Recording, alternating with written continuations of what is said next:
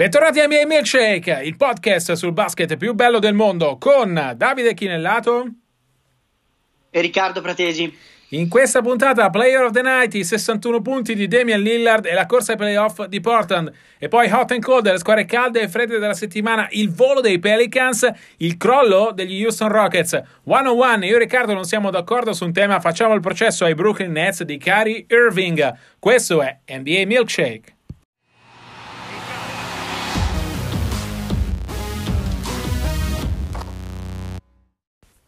Player of the Night, il giocatore della notte, Damian Lillard, 61 punti nella vittoria al supplementare di Portland contro Golden State. Lillard è l'unico giocatore in stagione ad essere salito sopra quota 60 e ha battuto il suo stesso record di franchigia. Tra l'altro, un'altra splendida prestazione contro i Golden State Warriors, tecnicamente fino a giugno scorso la squadra della sua città, visto che lui indossa la lettera O e non il numero 0 in onore di Oakland. Contro i Warriors Lillard fa sempre qualcosa di speciale. Però Riccardo, Lillard è l'assist perfetto per parlare un po' anche di Portland, perché ha avuto bisogno di 61 punti del suo fenomeno per battere la squadra col peggior record NBA. È vero che la rivincita della finale di conference dell'anno scorso, è anche vero che la realtà dei Warriors di quest'anno è decisamente diversa, così come in realtà è diversa quella di Portland, no? A colpa dei tanti infortuni. È allarmante, se vogliamo vedere il bicchiere mezzo vuoto, pensare che sono serviti 61 punti per piegare solo ai supplementari Warriors, perché la partita si è decisa in overtime e l'ennesima tripla è quella che ha forzato l'overtime, e quindi è stato un mezzo miracolo del salvagente Lillard. Avevo anche dei lettori su Twitter che mi chiedevano, forse è il caso di mollare, la stagione è andata, è inutile sbattersi. Ricordiamo che i Portland Trail Blazers hanno appena preso Arisa via trade, cedendo Bosmore, provando a mettere una seconda pezza dopo la prima pezza messa da Carmelo Anthony all'emergenza infortuni, perché oltre a Nurkic fuori, si sapeva a lungo decente dalla scorsa stagione, dall'infortunio della passata stagione, ci sono stati gli infortuni freschi e dolorosi prima di Collins e poi di Hood. Insomma, i tre titolari al fianco della coppia Lillard e CJ McCallum sono venuti a mancare. Allora la domanda è, siamo a un bivio, è il caso di mollare la presa e di ripensare al prossimo anno senza starsi a affannare troppo, oppure a due partite soltanto dal treno playoff, perché l'ottavo posto di Memphis in questo momento è solo due partite avanti e di mezzo c'è solo San Antonio, è il caso di stringere i denti, aspettare Nurkic che dovrebbe rientrare a febbraio e Collins che dovrebbe rientrare a marzo? Tu come la vedi? Io dico che la trade per Arisa in realtà è un segnale dell'inizio della resa di Portland, perché fa risparmiare 12 milioni in salary cap, aggiunge un po' di flessibilità e in realtà toglie due giocatori di rotazione che Stotz stava usando come Bazemore e Tolliver.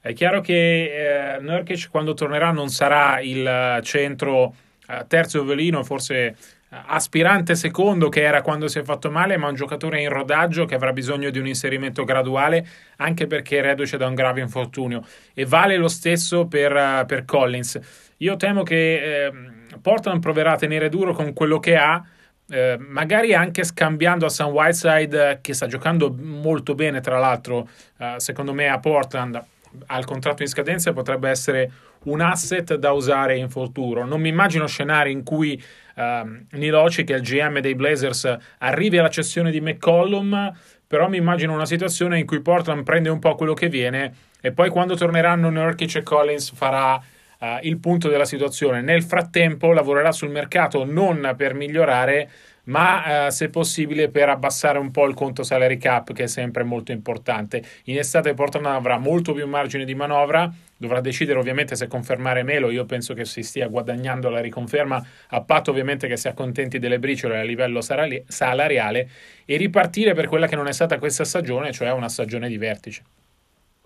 Io aggiungo che poi però ci vai tu a dire a Damian Lillard che questa è una stagione di transizione, perché conoscendo il ragazzo, che è competitivo, che non vorrebbe perdere neanche a briscola, diventa complicato andargli a spiegare che la squadra si arrende. Secondo me, come dici anche tu, io credo sia legittimo, ci proveranno a tener duro proprio perché l'Ovest comunque permette grandi margini di recupero un po' a tutti, paradossalmente, ed è all'inizio stagione non l'avremmo mai immaginato.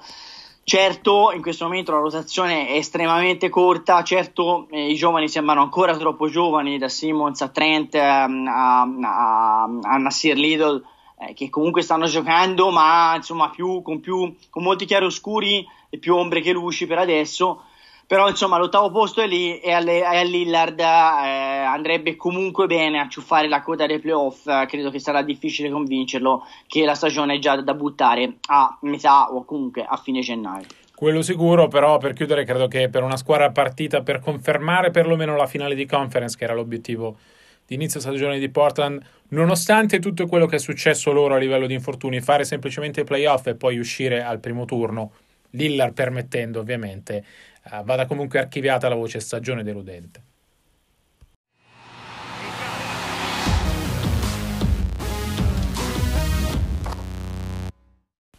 Hot and cold, le squadre calde e fredde della settimana. Cominciamo dalla squadra calda, New Orleans, 11 vittorie nelle ultime 15 partite, il successo a Memphis, squadra reduce da 7 vittorie consecutive come ciliegina sulla torta e come finale della parte di stagione senza Zion Williamson. Ci siamo, Riccardo, nella notte italiana tra mercoledì e giovedì il debutto della rookie più atteso dai tempi di LeBron James.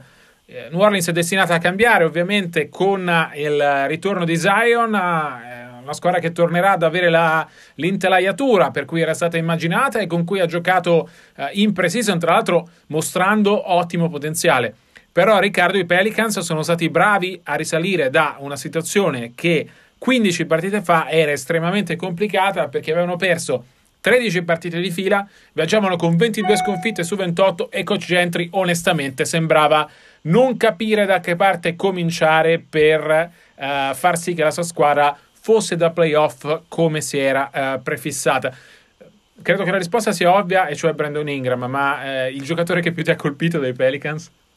No, sicuramente Ingram, anche perché ha avuto il semaforo verde anche dalle circostanze, nel senso Zion Williamson fuori, Drew Holiday è rientrato stanotte, tra l'altro col botto. È chiaro che volenti o nolenti sono stati costretti a affidarsi come primo terminale offensivo a Brandon Ingram, che ha risposto presente e secondo me in questo momento è probabilmente il giocatore più migliorato della Lega, e comunque è un giocatore potenzialmente da All-Star Game, insomma è sicuramente nella conversazione, ecco, almeno questo.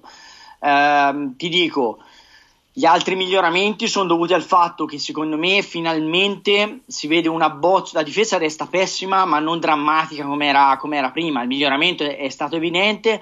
Secondo me il miglioramento porta la firma meno appariscente di quella di Ingram, ma soprattutto di Lonzo Ball. Lonzo Ball continua a sparacchiare spesso e malvolentieri, però da distributore di assist, alzando il ritmo, e soprattutto da difensore, tornando in quintetto, a un certo punto ha finito perfino in panchina, secondo me ha cambiato abbastanza i Pelicans.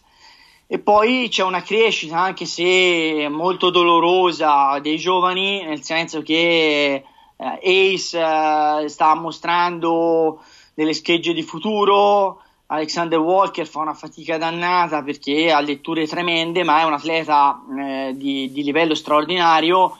Sono matricole, ci vuole pazienza. È chiaro che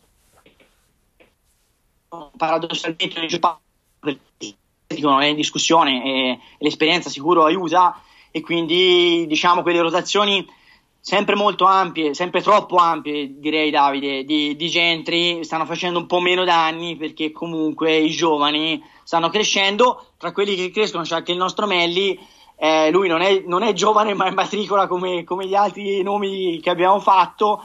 La capacità di un giocatore di 28 anni di cogliere l'attimo, di farsi trovare pronto quando è stato chiamato in causa, insomma, è peculiare, perché appunto lui è una matricola peculiare, diversa dalle altre. Però complimenti, bravo, perché comunque la sua conoscenza del gioco, prima ancora che le sue qualità tecniche, secondo me aiutano tantissimo una squadra che ha grande talento ma ancora ha bisogno di crescere proprio come maturità del collettivo, ecco. Come ha detto Nick, sono una matricola all'NBA ma gioco professionista da 13 anni. Si è visto soprattutto nel suo atteggiamento mentale, perché Gentry l'ha schierato titolare a inizio stagione. Ricorderete quel debutto clamoroso, l'opening night con Toronto, partendo dalla panchina con le triple, poi se ne è dimenticato per troppo tempo in panchina, poi l'ha rimesso in campo, poi lo faceva fare una partita da titolare e l'altra in panchina. Nick è stato bravo a non deprimersi, è stato bravo a rimanere concentrato, e adesso sta mostrando di poterci stare molto bene in NBA, soprattutto di poter stare in questa squadra. Potrebbe starci ancora meglio ora che rientra Zion, perché a New Orleans c'è questa convinzione che Melli e Zion insieme che Melli sia perfetto per giocare assieme a Zion, con Derek Favors che entra e esce dalla formazione, e lui, il suo rientro tra l'altro è uno dei motivi del miglioramento difensivo di New Orleans, quantomeno c'è un giocatore deputato quasi esclusivamente a quello, che dà dei ritmi. Il rientro di Zion paradossalmente potrebbe trasformarsi in un assist per Melli, per avere un ruolo ancora più importante in questa squadra, e comunque giocare come piace a lui, cioè non necessariamente vicino a canestro, ma spaziando per il campo, aiutando la squadra anche in fase di costruzione, facendo le letture giuste in difesa, ora che ha capito come funziona il mondo NBA. Non dimentichiamo che l'NBA e l'Eurolega sono due mondi diversi, anche nelle letture del gioco, anche negli istinti. A inizio stagione era evidente che Nick avesse istinti diversi rispetto ai compagni, proprio nelle cose da fare. Ha imparato come si gioca in NBA e secondo me si sta vedendo. Però, Riccardo, la domanda che tutti si fanno a New Orleans ovviamente è come sarà questa squadra con Zion. Allora, Zion è un giocatore assolutamente atipico, la misurazione ufficiale parla di 199 centimetri per 129 kg, è tipo il terzo giocatore più pesante dell'intera NBA. Aspettiamoci un giocatore esplosivo. David Griffin ha detto che sarà una versione più muscolare e migliore di se stesso, perché gli hanno insegnato la flessibilità muscolare e come gestirla. Ora, con queste premesse siamo di fronte al nuovo LeBron James. Non aspettatevi il nuovo LeBron tecnicamente in campo, perché Zion assomiglia più a Charles Barkley, se proprio vogliamo fare un paragone col passato. Aspettiamoci un giocatore che con calma, con la giusta calma, possa però segnare un'era, ammesso che il fisico regga, no? Tu l'hai seguito tanto anche a Duke lo scorso anno, e i dubbi sul suo fisico esistono non da quando è entrato in NBA. Sì, ma più sulla capacità di avere una lunga carriera NBA, e quindi dire che il fisico possa resistere al logorio. Insomma, ricordiamo 82 partite a stagione, perché non tutti i nostri sono mega esperti. È chiaro che poi ci sono i playoff, è una stagione logorante che inizia a ottobre, e per chi ha la fortuna di arrivare fino in fondo finisce alle finals a giugno. Io credo che i dubbi debbano essere solo questi, cioè se il giocatore è a rischio infortuni permanente, se il giocatore rischia di avere una carriera monca, mozzata da questa esplosività clamorosa, però in un fisico ridotto. Però dal punto di vista tecnico secondo me le incognite sono minime. È un lungo, anche se è corto, l'hai appena detto, sono 2 metri, ma insomma Draymond Green ha giocato 5 in una squadra da titolo, io non credo ci siano grossi problemi in questa NBA. Forse nell'NBA dei nostri padri, anche solo 15 anni fa, avrebbe fatto fatica secondo me sotto canestro, in questa no, anche se poi insomma i Charles Barkley, Larry Johnson hanno fatto la differenza sotto canestro, anche con fisici paragonabili a quello di Zion Williamson. Ma a maggior ragione secondo me potrà giocare perfino 5, o comunque appunto come dici tu con Melli, che è alto come un 5 ma ha un gioco da 4 NBA, da stretch 4. La domanda però che ti faccio per chiudere il segmento, perché poi alla fine è quella che si vogliono far tutti: i Pelicans faranno i playoff con Zion? Completeranno questa rimonta iniziata dopo che 13 sconfitte di fila sembravano insomma aver buttato a mare una stagione iniziata con grandi aspettative, grandi proclami? Sì o no? Credo che il rientro di Zion e la necessità di inserirlo in squadra inevitabilmente frenerà la corsa di New Orleans, perché c'è bisogno di imparare a giocare in un modo diverso da quello fatto finora. Gentry ha spesso preferito i quintetti piccoli con il solo Favors lungo in campo, adesso avrà Favors o Hayes o Melli e Zion, quindi 2 lunghi, per cui New Orleans dovrà imparare a giocare in un modo diverso. I giocatori si conoscono meglio, per cui secondo me il processo di apprendimento sarà molto più veloce rispetto a inizio stagione, ma credo che ci vorrà quel tempo che una squadra che è partita 6-22 non può permettersi di avere. E considerando la concorrenza, l'Ovest comunque quest'anno è aperto a diverse soluzioni, anche a una squadra che entra con un record perdente, e non è mai successo nel terzo millennio. Però credo che New Orleans abbia perso troppo terreno all'inizio per permettersi di frenare adesso, aspettare Zion e inserirlo e poi riprendere la corsa playoff. L'altra faccia della medaglia del nostro hot and cold, la squadra cioè fredda, sono gli Houston Rockets. 4 sconfitte consecutive, fa male l'ultima, quella del Martin Luther King Day, in casa contro Oklahoma City, facendosi rimontare 16 punti nel quarto periodo. È una sconfitta che segue a quella altrettanto pesante, sempre in casa contro Los Angeles Lakers. Riccardo, guardando i Rockets in queste ultime 2 partite, mi è sembrato di vedere dei difetti strutturali enormi che stanno emergendo e che nemmeno il talento di Russell Westbrook e James Harden, che peraltro sta avendo un passaggio a vuoto clamoroso nell'ultima partita, riescono più a coprire. Manca in particolare un cambio di Capela che è assolutamente esausto, mancano dei giocatori alternativi a Harden e Westbrook che sappiano creare il loro tiro, e anche sugli esterni, dove D'Antoni si è reinventato Ben McLemore, secondo me c'è qualcosa che non funziona, per cui credo che questa crisi di Houston non sia passeggera, ma il sintomo è che qualcosa non va. Tu come la pensi? Io penso che sia un passaggio a vuoto di Harden, è una squadra che sta tirando questo filotto di partite negative col 24% a 3, al di là dell'1 su 17 di stanotte, e il 35% dal campo, sono cifre allucinanti.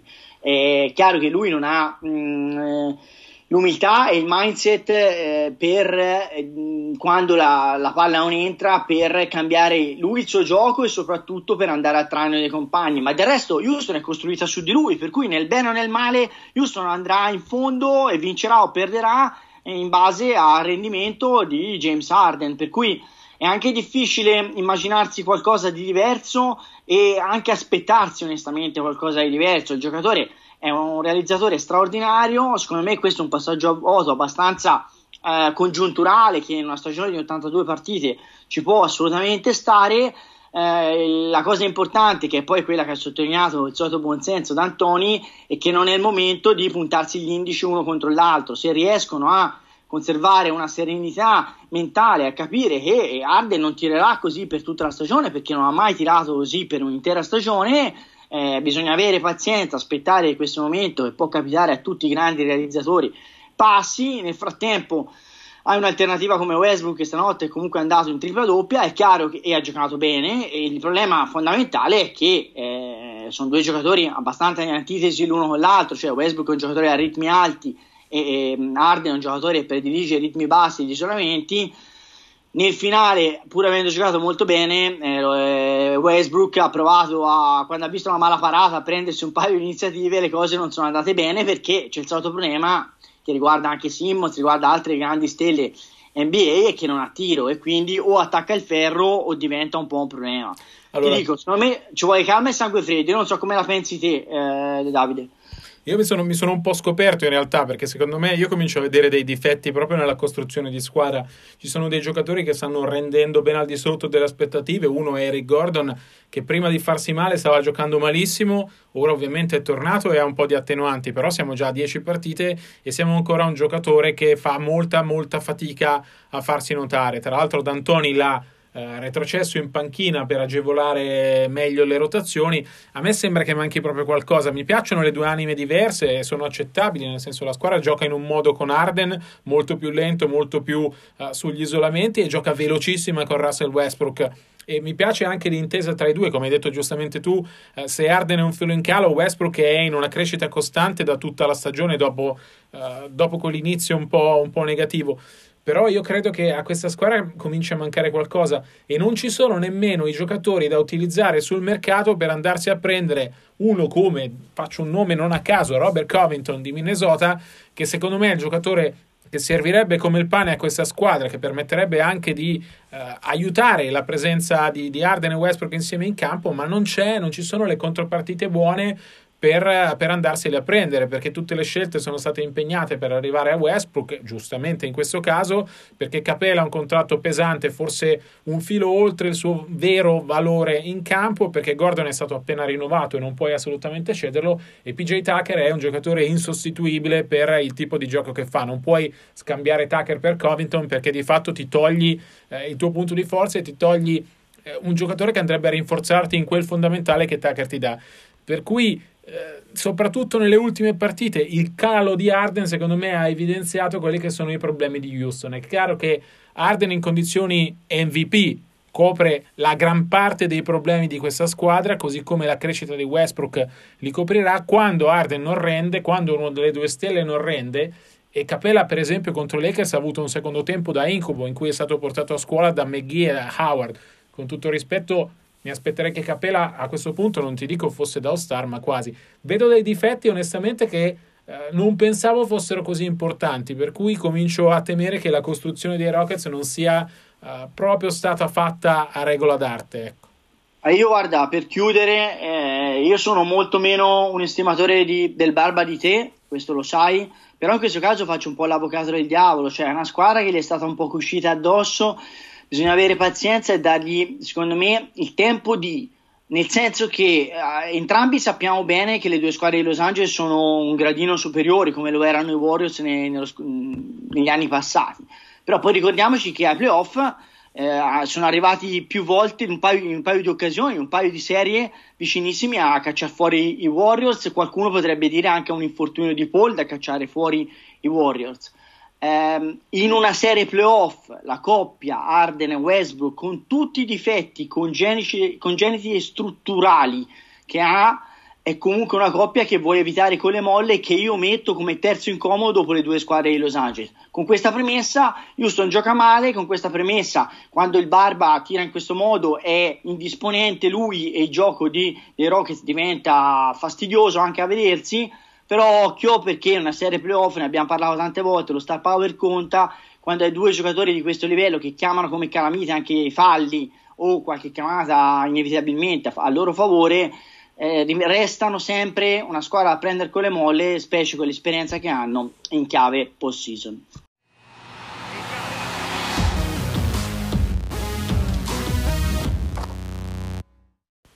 One on one, uno contro uno, io e Riccardo non siamo d'accordo su un tema e in questa puntata facciamo il processo a Brooklyn Nets. 18 vinte, 24 perse fin qui, 4 sconfitte consecutive, 11 nelle ultime 13. Sul banco degli imputati sale Kyrie Irving, l'avvocato dell'accusa Riccardo Pratesi. Allora, stanotte ve la dico tutta, credeteci, non è una buttata, non è una fake news, si è paragonato a Martin Luther King. Siccome ieri era Martin Luther King Day, ha paragonato le critiche che ha ricevuto da parte dei suoi detrattori a livello di media, ma anche a livello di social, quindi i tifosi, insomma la persecuzione o comunque le critiche che un leader storico, carismatico e dei diritti civili come Martin Luther King ha subito ai suoi tempi. Ovviamente siamo al grottesco, come siamo al grottesco quando eravamo al grottesco quando Irving aveva appena rientrato illustrato le magagne di squadra dicendo no, ma saremo solo io e Durant, poi va bene Dinwiddie, magari Levert, gli altri sono pipponi. Ecco, tu capisci che sei appena rientrato in una squadra che lo scorso anno comunque aveva fatto bene e che tu hai lasciato a piedi per un infortunio che doveva durare lo spazio un attimo e durava 2 mesi.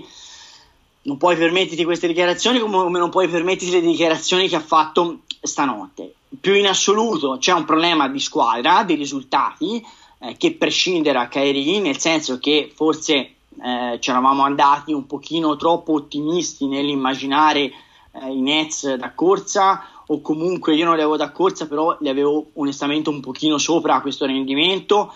La realtà è che ci sono dei giocatori che hanno dei limiti oggettivi. Harris, l'avete visto al mondiale in Cina, i limiti sono abbastanza oggettivi, resta un buon giocatore ma con margine di riuscita minimo. Allen, secondo me, sotto canestro ha solo 21 anni, bisogna aver pazienza, è ovvio, ma secondo me siamo ancora lontani da un centro non solo dominante, ma un centro che tenga botta contro centri migliori avversari. Jordan parte dalla panchina, stanotte ovviamente era fortunato, però insomma secondo me fanno un pochino fatica. Simmons li ha ammazzati anche da 5, per cui secondo me c'è un problema. Horford, il vecchio nonno Horford, ha fatto la differenza stanotte sotto canestro.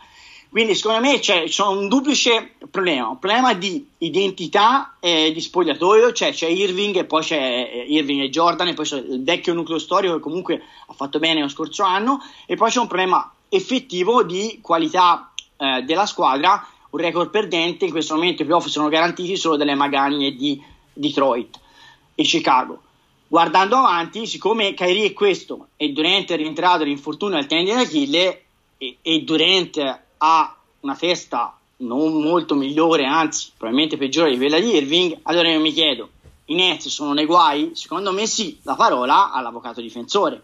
Allora l'avvocato difensore ovviamente dice che i Nets no, non sono nei guai, questa è una stagione di transizione in attesa che l'anno prossimo con Kevin Durant i Nets siano da titolo, è una stagione di transizione anche perché gioca Jarrett Allen come centro e non DeAndre Jordan, che è molto più forte, molto più scafato, molto più collaudato. I Nets stanno cercando di sviluppare un giovane.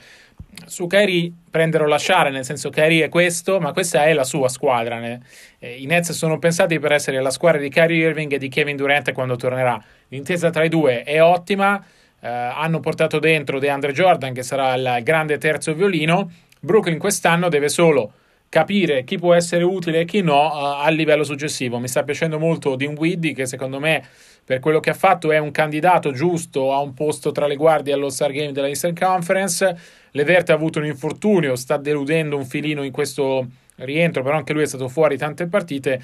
Su Allen la penso come te, credo che i Nets non debbano preoccuparsi, credo che sapessero che Kyrie è questo. Ora ovviamente il paragone con Martin Luther King è decisamente esagerato e fa parte, lo possiamo archivare alla voce le bizze di Kyrie come la storia della terra piatta o di quando raccontò delle sue radici indiane, peraltro vere tra l'altro, e di come l'hanno cambiato. È un giocatore così, un ragazzo che è alla continua ricerca di se stesso, ma che ha preso in mano la squadra e vuole prendere in mano la squadra, e Brooklyn glielo sta facendo fare perché di fatto, diciamocelo, l'ha preso per questo, anche a costo di perdere per strada i pezzi pregiati della corsa bellissima ai playoff della passata stagione.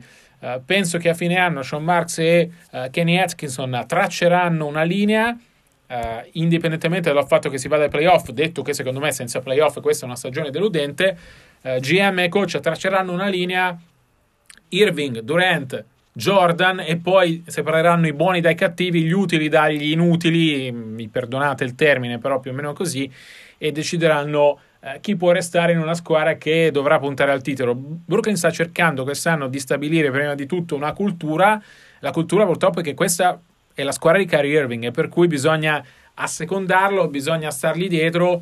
Chi non è d'accordo sta fuori. Non credo che si possa arrivare quest'anno a una situazione simile a quella di Boston l'anno scorso. Non credo invece che l'anno prossimo sarà così, ecco.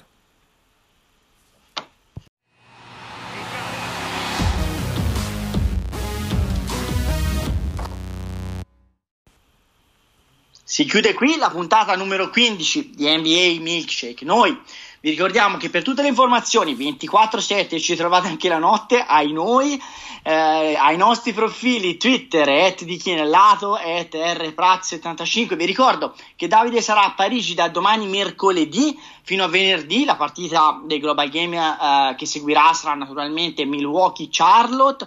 Io vi ricordo anche che le musiche di questa puntata, come sempre, sono state di Coclea e vi rinnoviamo l'appuntamento per martedì prossimo. A presto e buona NBA!